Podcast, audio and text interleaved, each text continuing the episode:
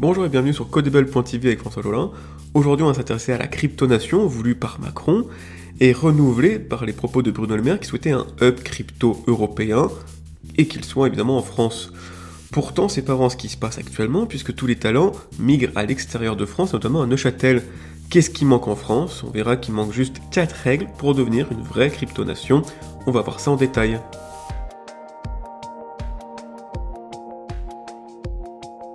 Et oui, dans le monde de la cryptonation, il y a deux écoles. La France, qui veut devenir une cryptonation et dont on peut voir les politiciens gesticuler et parler, et la Suisse, dont aucun membre de la fédération n'a spécialement émis d'avis sur la cryptonation. et à votre avis, qui deviendra une cryptonation?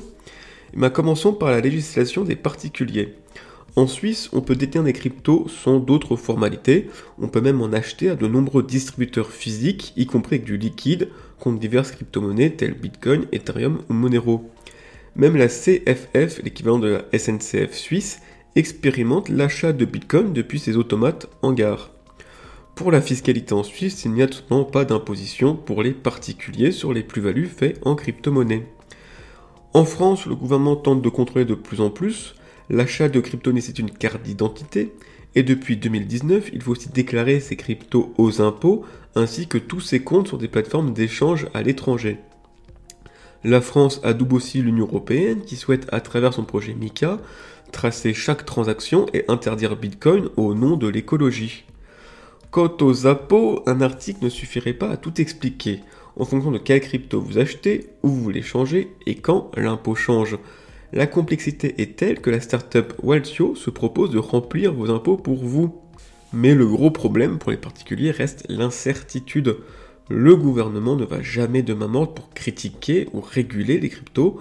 On s'attend donc à une lourde régulation, voire une interdiction peut-être dans les prochains mois ou années. Ce qui fait donc la règle numéro 1, la fiscalité sert à payer le régalien, non à punir les profits. À quoi bon prendre des risques et détenir du Bitcoin si à la fin tout va à l'État? Règle numéro 2. Pour devenir une cryptonation, il ne faut pas considérer ses citoyens comme tous des banquiers de Daesh, sinon la prochaine étape de nos élites sera une surveillance orwellienne. Ensuite, pour la législation des entreprises. En Suisse, il n'y a pas de procédure spéciale pour gérer des cryptos.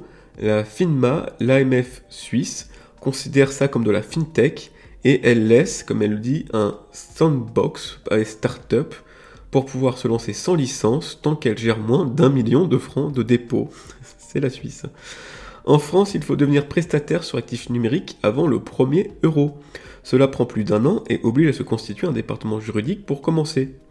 Enfin, il faudra mettre en place une procédure de validation des identités de tous les utilisateurs, ainsi que tout un tas de contrôles anti-blanchiment. Tout cela doit être fait en règle avant même de faire son premier euro sous gestion ou sa première transaction ce qui nous donne la règle numéro 3.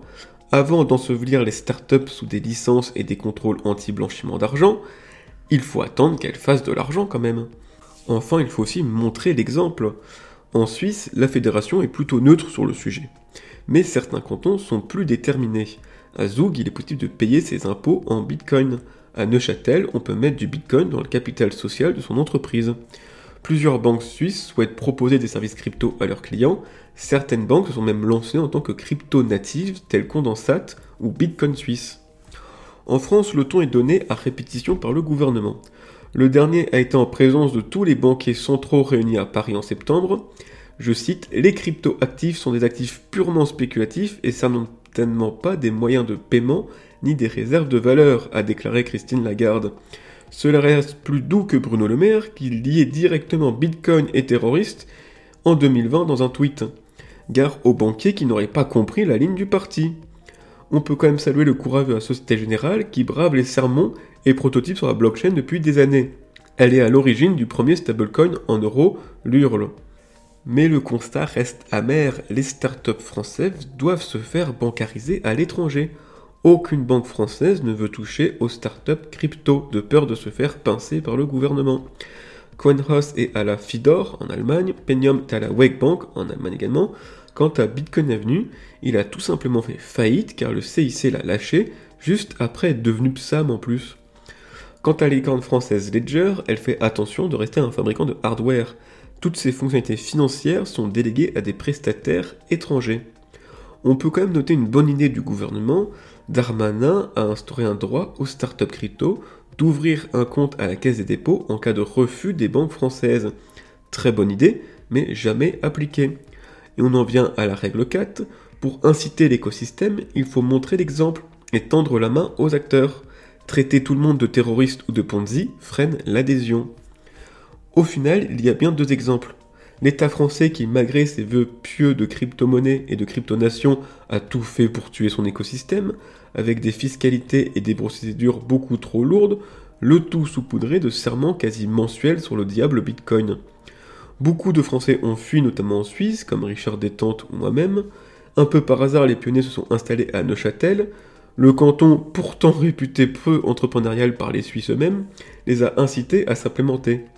La rumeur d'un endroit crypto-friendly s'est propagée, Neuchâtel devient une crypto-vallée peuplée de Français en exil. Voilà, c'est tout pour aujourd'hui, merci de m'avoir écouté, et à très bientôt sur Codable.tv.